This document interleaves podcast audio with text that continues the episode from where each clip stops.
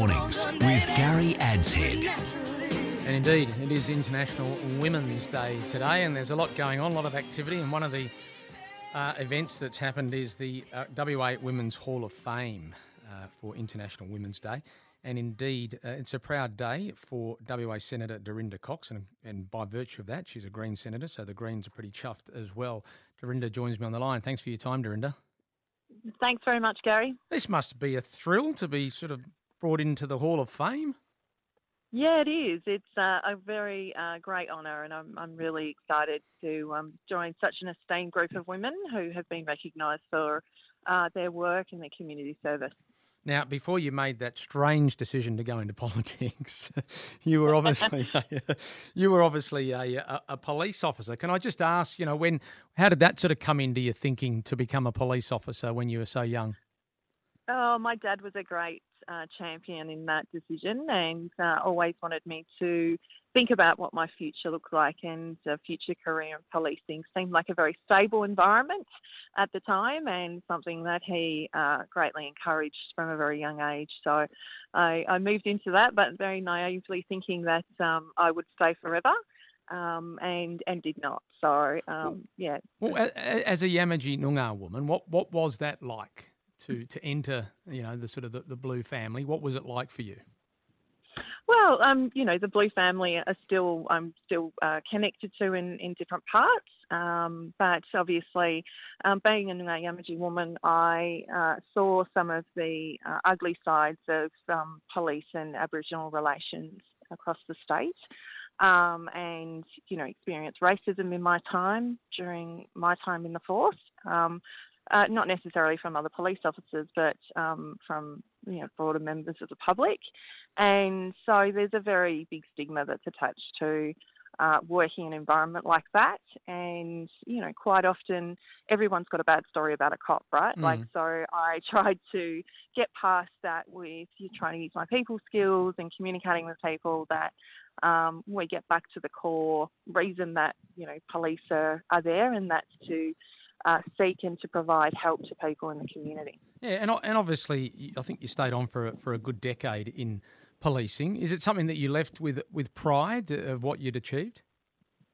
Look, I, I look back at that time now and think um, during my younger years, um, it, it, served its purpose in me getting a good grounding, particularly in the work that I do now in the Senate, in providing an opportunity to look at legislation and the way that it operates and hits the ground and bounces back up to our federal parliament and the way that we develop policy and legislation is really important to make a difference to people's lives, and that's why we're here in politics in Canberra, where I am today. Mm. Um, and that you know, it's really it was a really important grounding experience for me and to look at how the machinery of government actually works. And so, look, I don't have any ill will about um, my time in the force, and uh, as I said, I still uh, have some of those collaborative relationships um, across the table with them. Now that you're in federal parliament, I just wonder how you, as an Indigenous woman, First Nations woman, how do you how do you sort of reconcile the situations that we still see in places like Alice Springs and we still have the issues uh, around some of the northern towns in Western Australia. Uh, we don't seem to be making much progress.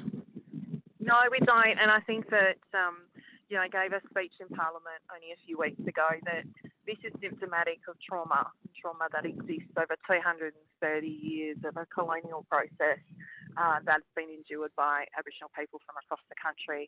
And they're each at different um, junctures or different points in that, and they're just having different experiences in that. So, what we are seeing now is the impact for the younger generation. Um, what we have to do is look at culturally appropriate and trauma informed um, responses and solutions that are led by the community and working with the community to make sure that we both fund those but also exercise and, allow self determination of what that looks like. And it's different in every town.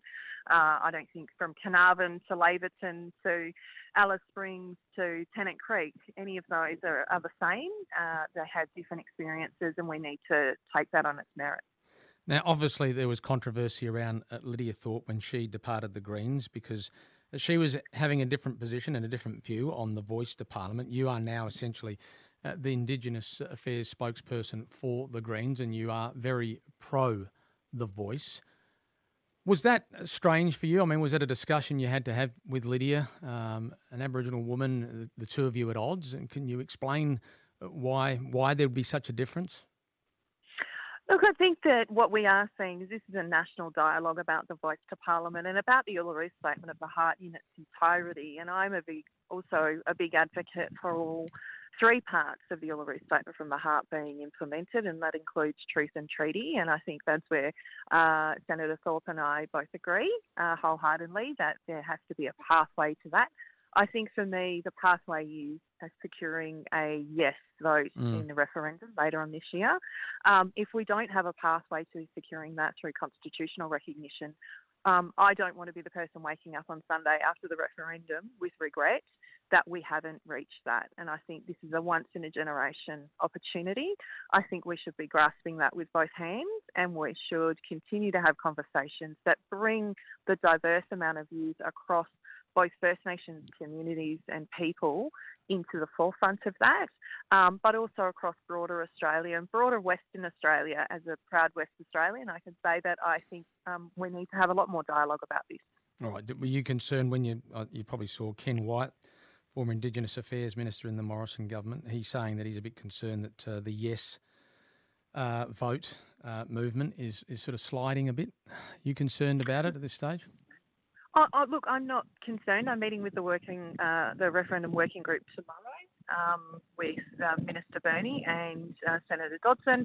Um, I, you know, I will be supporting their campaign in achieving a yes vote at the referendum, and I think that we should all be focused on that. Um, I don't think, from what I'm hearing on the ground, that there is a huge uh, move away from that. Um, so I'm interested more in the polling uh, information.